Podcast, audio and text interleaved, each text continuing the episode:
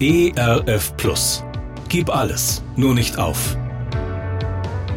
Gute Impulse, wie das Leben sinnvoll gelingen kann.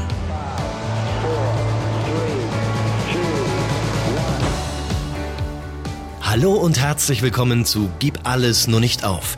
Mein Name ist Andy Weiß und ich sammle Gedanken, Geschichten und Interviews, die ich gerne mit Ihnen teilen will. Schön, dass Sie da sind. Der jüdische Dichter Shalom Ben-Chorin schrieb 1937 in Jerusalem nach seiner Emigration aus München jene sehnsüchtigen Zeilen über seine Heimatstadt. Immer ragst du mir in meine Träume, meiner Jugend zart geliebte Stadt, die so rauschende Kastanienbäume und das Licht des nahen Südens hat. Ja, die Schatten deiner schlanken Türme liegen blau auf meinem Augenlid. Deine langen Regen, deine Stürme rauschen, brausen noch durch mein Gemüt, dass ich dir so sehr gehöre, statt am Rand der Berge und der Seen, dass ich deine Kirchenchöre, deine Schrammelweisen in mir höre, wusste ich und musste dennoch gehen.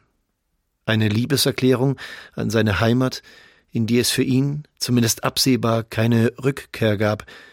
Was ihm blieb, war die Sehnsucht nach dem Zurückgelassenen.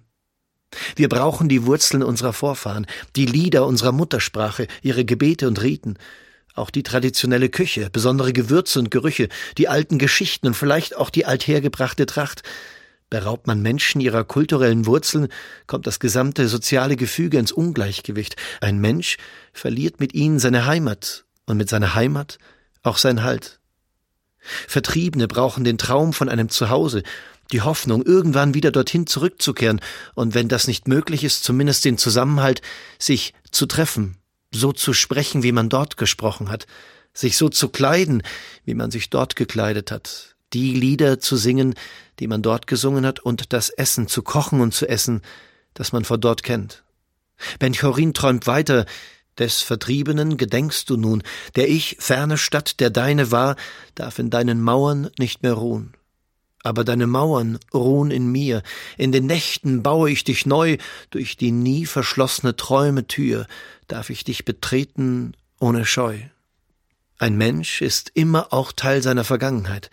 Was ich heute denke, wie ich mich heute kleide, wie ich mein Leben gestalte, wird von meinem Gestern, meiner Vergangenheit bewusst oder unbewusst beeinflusst. Meine Wurzeln, meine Geschichte, meine Eltern, meine Großeltern, das Land, in dem ich aufgewachsen bin, prägen mein Verhalten, sagen mir, was wichtig ist, was richtig ist, was ich zu tun habe, was sich gehört.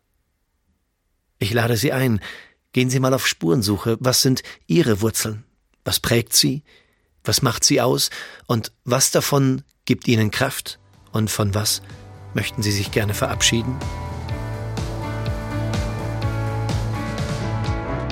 Gerne unterstütze ich Sie auch persönlich, diese Gedanken direkt in Ihrem Alltag umzusetzen. Mehr Infos zu meiner Musik und meinem Beratungsangebot finden Sie unter andi-weiß.de. Bleiben Sie gesund, auch im Herzen. Ihr Andi Weiß.